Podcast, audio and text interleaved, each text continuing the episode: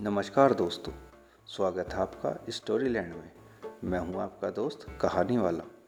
आज मैं आपके लिए लेकर आया हूँ तेनाली रमन की एक बड़ी ही मज़ेदार कहानी, जिसका नाम है मूर्खों की फहरिस्त। तो आइए बच्चों, शुरू करते हैं।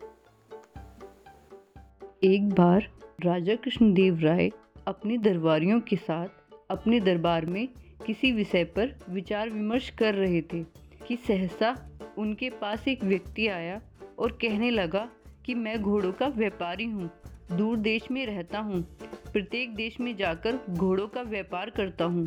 उसने यह भी बताया कि उसके पास बहुत ही बढ़िया नस्ल के घोड़े हैं, जिन्हें महाराज के अस्तबल में अवश्य ही होना चाहिए।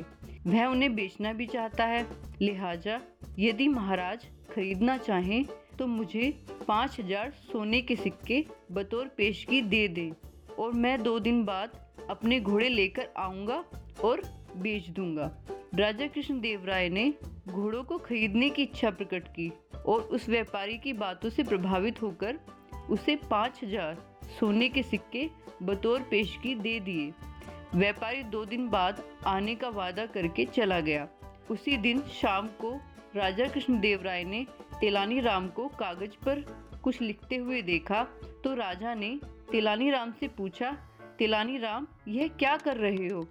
तब तिलानी राम ने निर्भय होकर उत्तर दिया कि, महाराज, मैं मूर्खों की फहेरिस्त तैयार कर रहा हूँ। दुनिया भर के जितने भी मूर्ख हैं, उनकी एक सूची तैयार कर रहा हूँ। यह सुनकर राजा कृष्णदेव राय को बहुत गुस्सा आया, क्योंकि उस फहरिस्त अर्थात सूची में सबसे ऊपर राजा कृष्ण देव राय का ही नाम था। तब राजा कृष्ण देव राय ने गुस्से में आकर तेलानी राम से पूछा, तेलानी राम, क्या तुम हमें मूर्ख समझते हो? जो तुमने हमारा नाम सूची में सबसे ऊपर लिखा है। तिलानी राम ने अपनी चिर परिचित मुस्कान में उत्तर दिया कि, महाराज, राजा, वो राजा मूर्ख नहीं तो और क्या है? जो बिना किसी जान पहचान के किसी भी व्यक्ति या व्यापारी को पाँच हज़ार सोने के सिक्के दे डाले? यह सुनकर राजा कृष्ण देव राय मुस्कुराने लगे। और बोले, इसलिए तुम्हें मुझ पर गुस्सा आ रहा है। भाई, तुम्हें उस पर शक है कि व्यापारी वापस नहीं आएगा? परंतु हमारा विश्वास है कि वह अवश्य आएगा। इतना कहकर राजा ने तिलानी राम से पूछा, यदि यह वापस आ गया तो क्या करोगे? तब तिलानी राम ने मुस्कुरा कर उत्तर दिया, महाराज, यदि वो वापस आ गया तो मैं आपका नाम लिस्ट में से काट कर उसका नाम सबसे ऊपर लिख दूँगा। यह सुनकर राजा कृष्ण देव राय ठहाका लगाकर हंस दिए।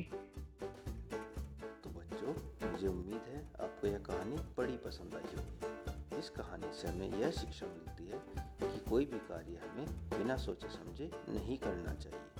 अगर हम कोई कार्य बिना सोचे समझे करते हैं तो हम मूर्ख कहलाते हैं। ऐसी ही और मज़ेदार कहानियाँ सुनने के लिए जुड़े रहिए हमसे। तब तक के लिए नमस्कार।